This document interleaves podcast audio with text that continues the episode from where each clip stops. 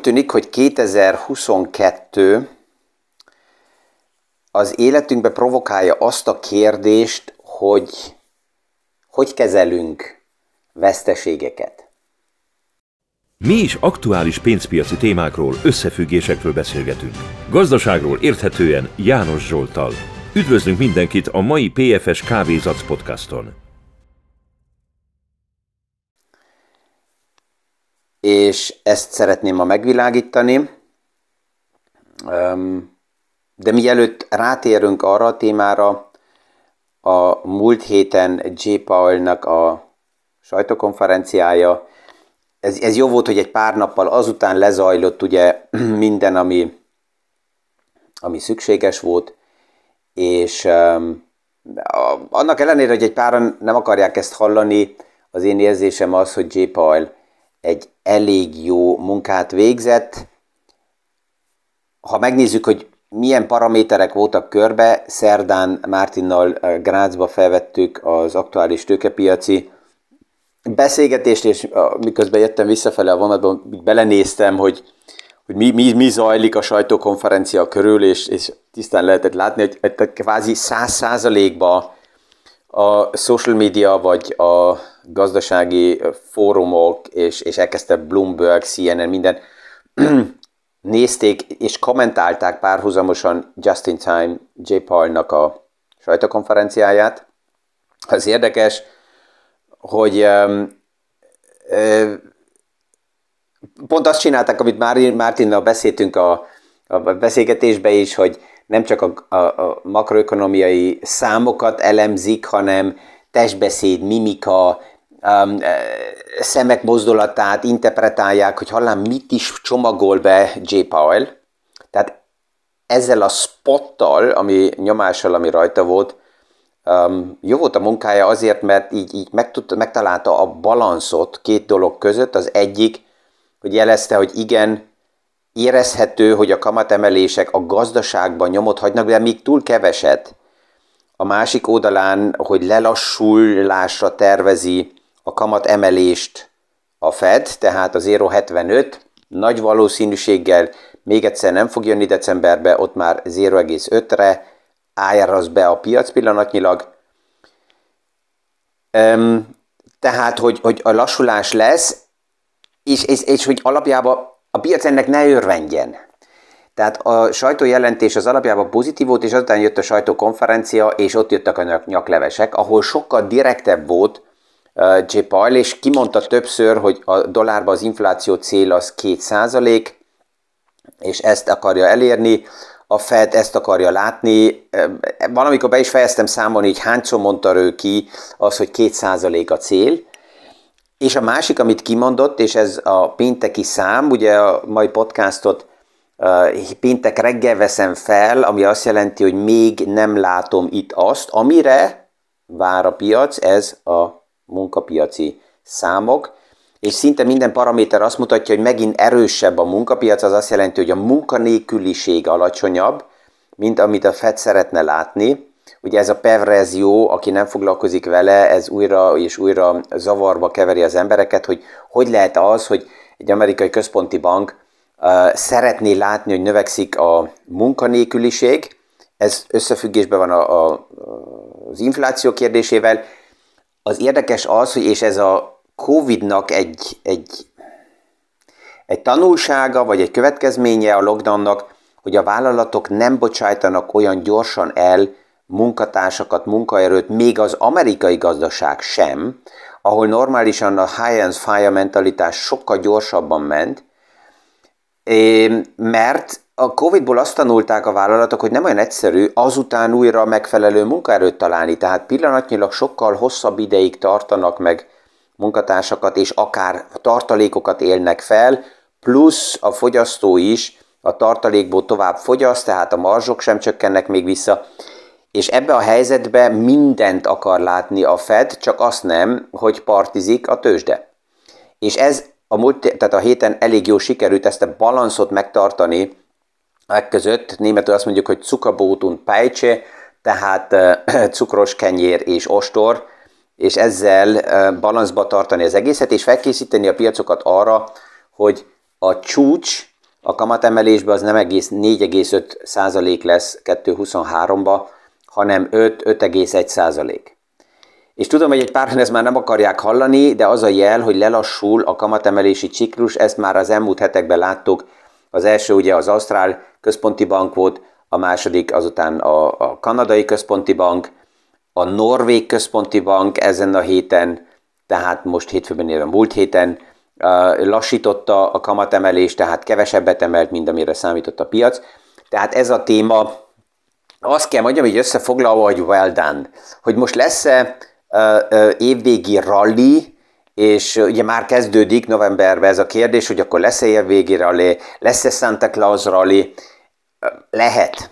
Erről a szintről, ahol a piacok vannak, emelkedésekben benne van a potenciál, de nem lenne jó, hogyha túl erősen elszaladna megint a piac, tehát ez, ez, ez így lassan fontos, hogy a piac is felfogja. És itt vagyunk annál a kérdésnél, amiben ma bezevezettem, hogy hogy kezeljük a veszteségeket, és 2022 pont ezzel állít szembe. Én arról is beszél, azért is beszélek erről, mert így videók vagy podcastok nagyon sokszor azt szugerálják, hogy aki a megfelelő a stratégiával dolgozik, annak nincs soha vesztesége. És ez nonsens, ez nem helyes.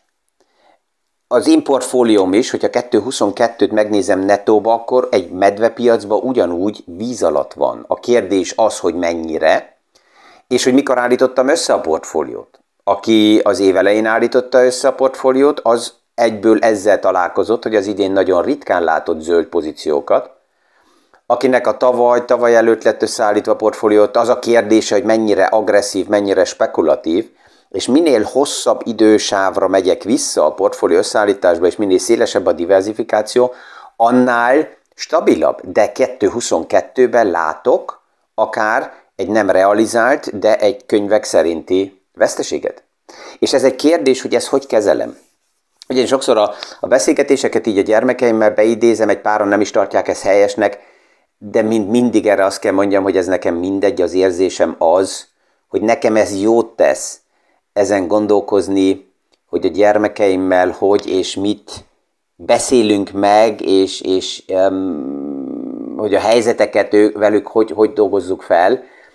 És a lányom is a portfóliójába, ha, ha ma nézi 222-es fejlődést, akkor, akkor felteszi ő is a kérdés, hogy de hát nem azért fektettünk be, hogy ez megfelelően fejlődjön, és negatívak a pozíciók, és erről kell beszélgessünk, és szerintem ez a legjobb, hogy mikor elkezd egy eh, portfólió felépítését, akkor nem egyből az abnormális, amit az elmúlt években láttunk, alapjában 2008 óta egy abnormális körülményű világot, abba esik bele, hogy egyből automatikusan mindegy csak megy felfele a saját tehát magától semmi hozzatenni való nélkül, hanem, hanem ebből jön ez a kérdés, hogy á, ez hogy kezelem, ez mit jelent, hogy van összeállítva a portfólió.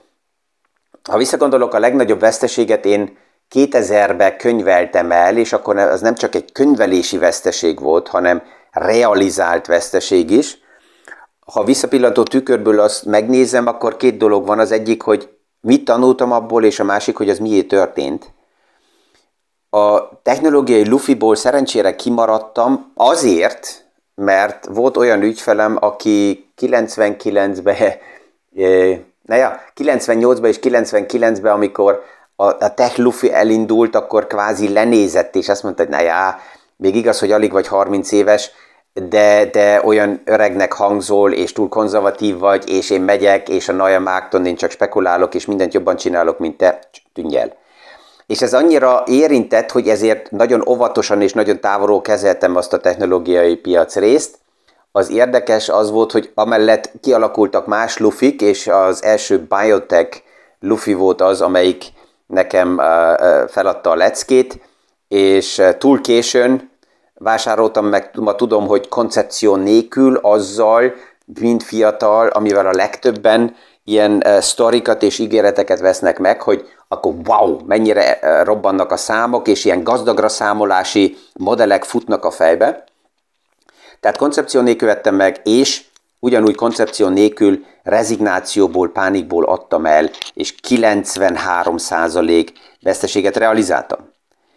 mivel szerencsére ez nem az, a, a portfóliónak az egész része volt, ezért ezt, ezt um, tudtam kezelni, de a kérdés az, hogy ebből, ha ilyen már megtörtént, akkor ebből mit lehet tanulni, mi változott meg, és egy dolog megváltozott.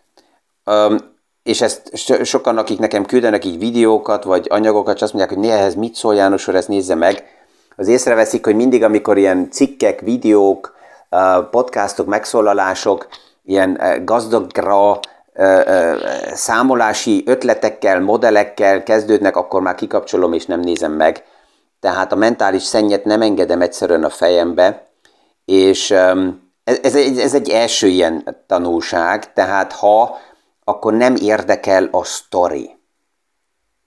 Ez vicces olyannak kijelenteni, aki főleg um, kommunikációkkal is foglalkozik, szélszesekkel foglalkozik, támogat tanácsadókat, értékesítőket és fejleszt, és ott egy, egy lényeges dorja az, hogy tell me your story, and show me your story, és mi van mögötte, de mint befektető ezt fontos kezelni, és lássam, hogy oké, okay, az egyik a story, de a másik, hogyha befektető akarok lenni, akkor én mit veszek meg?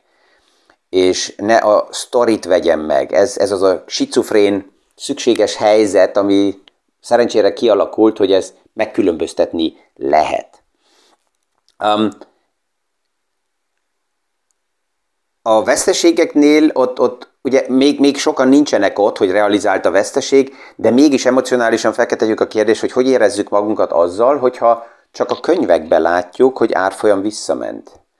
És ezzel az érzéssel, érzéssel szerintem érdemes újra és újra és újra szembenézni, hogy egy portfóliót ne csak akkor tartsuk meg, hogyha nap mint nap a best case szenárió működik, tehát hogy mindig minden csak emelkedik, és kvázi nekünk szerencsénk van, hanem a worst case szenárióval fontos szembenézni, hogy akkor hogy reagálunk, akkor milyen reflexek jönnek, és újra és újra oda kerülünk vissza, hogy a diversifikáció az, ami a legjobban segít stabilizálni a portfóliót. Persze, hogy visszapillantó tükörben nézve mindig fantasztikus lenne egyes fogadásokra ráállni, és azt mondani, hogy persze, hogyha ott lettem volna, és abban benne lettem volna, akkor így meg úgy. Én általában azt látom, hogy ezekre a kvázi szerencsés szupasztárokra egyre általában jön 50 vesztes jön. Csak a veszteseket azokat nem látjuk, mert azoknak nincsen marketing bücséjük, hogy azután a sztorit nagyon kirakatba vigyék, nem hősökként vannak kiállítva a kirakatba, ha bár ezeknek a tanulságok sokkal fontosabb lenne, és hát néha halljuk őket, mikor crash lesznek, könyvet írnak, és akkor próbálják a könyveken keresztül valamikor valahogy magukat refinancírozni vagy megmenteni. Tehát a tanulság így a múltból, és ez szerintem újra és újra nagyon fontos, hogy óvatosak legyünk, hogy mennyire engedjük meg, hogy sztorit adjanak el nekünk. Tehát ne vegyük meg a sztorit, meghallgatni lehet, de nem kell minden sztorit megvenni. Sokszor, mikor jönnek befektetők, ügyfelek hozzám, és azt mondják, ah, van egy nagyon jó ötlet, és ezt meg kell nézni, mert ebből az ötletből ez nagy lesz, akkor néha ráveszem magam, és ezeket meghallgatom, és akkor mindig az a kérdés, hogy oké, okay, akarom az ötlet mellett, mert ötlet rengeteg van a világban, szeretném látni, hogy ki fogja ezt kézbe venni, ki fogja kivitelezni, ki fogja megoldani az, az unalmas részét a munkának, ki, ki ez a személy, ki ez, a, ki ez az ember, aki e, ezt meg fogja valósítani, mert perpetuum mobile magától működő szorikba? Nem hiszek. Um, tehát ez, ez újra és újra fontos, ha, ha már ötlet egy portfólióban van, és tőlem lehet ötlet is, mert olyan visszajelzés is van fiataloktól, főleg akik az előadás, az élő előadásokba is oda jönnek hozzám, és azt mondják, hogy jó, de János úr, oké, hogyha én csak most uh, value portfóliót állítok össze, és az a fő célom, hogy a vagyonnak a vásárló erejét őrizzem meg, akkor ebből nem leszek soha gazdag. Um, ez igaz, a befektetések és a megfontolt, a, a, a nyugodt, hingat, stabil portfóliók nem a meggazdagodásra vannak ráépítve, főleg olyan szituációba, amit most látunk, ami egy valódi game changer a piacba, mert egy paraméter megváltozik, és ez azt jelenti, hogy az új normalitás nem a régi normalitás.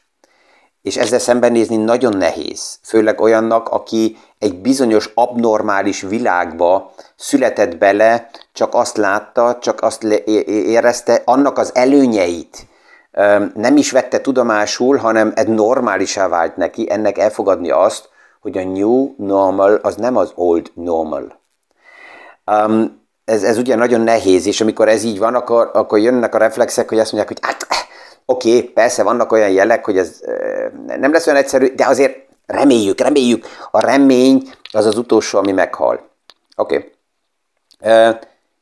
Tehát ha más sztori, akkor maximum 3-5 százaléka a portfóliónak, de minden esetre csak egy akkora nagyságrend, hogy ez ne veszélyeztesse az anyagi stabilitásomat.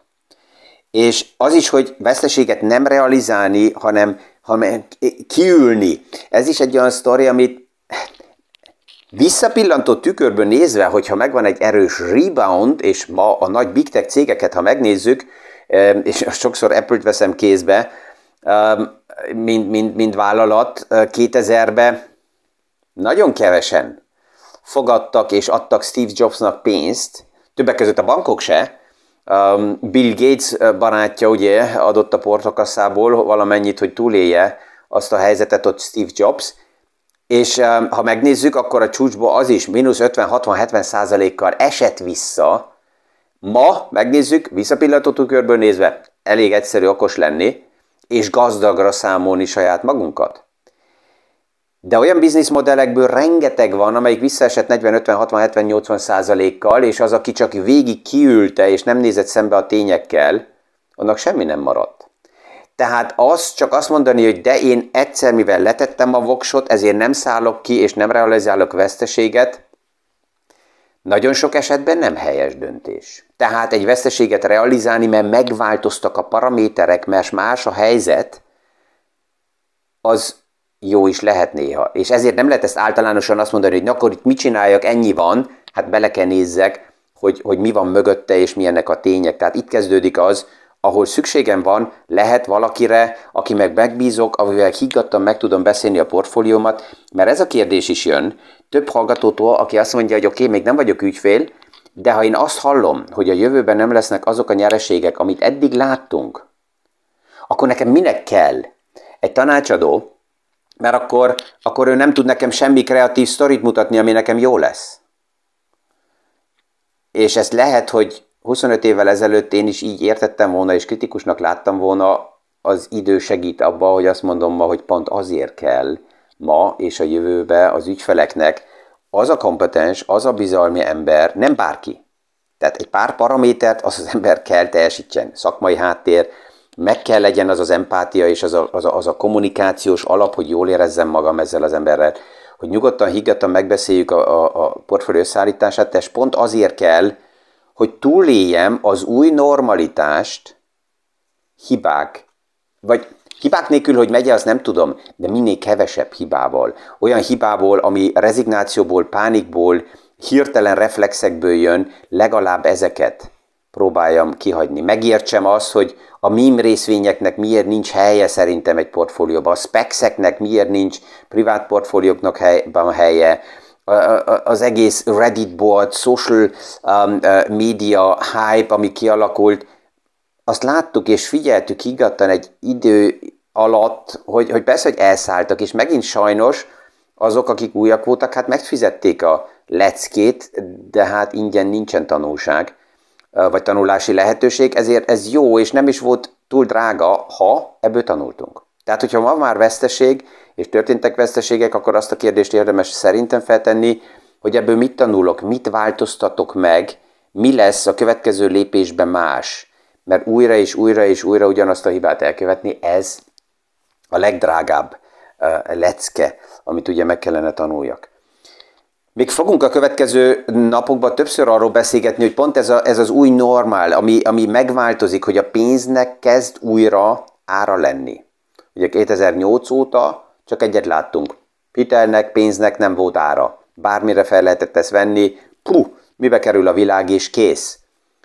Alapjában, ha megnézzük, ez nem is 2008 óta indult el, hanem már 80-as évek elejétől. Tehát ez egy nagyon hosszú ciklus volt. És most pillanatnyilag nagy meglepetések nélkül úgy néz ki, hogy térünk vissza egy olyan időszakba, ahol ez az abnormális helyzet megáll. És erre kell újra átstruktúrálni, átrendezni A de lehet, hogy az életünket is. És ez megnézni, hogy mi az, amihez hozzászoktunk, és ebbe az abnormális, olcsó pénz világban működött, mi az, amit jó megváltoztatni. Mert új paraméterek mellett az esetleg nem működne még a világ, vagy pont azt fog tönkretenni, hogyha nem változtatunk. Ezzel ma is kellemes napot kívánok mindenkinek, sikeres tárgyalásokat, sikeres hetet, és a viszonhallásra a hónap reggeli PFS Kávézatsz podcastig.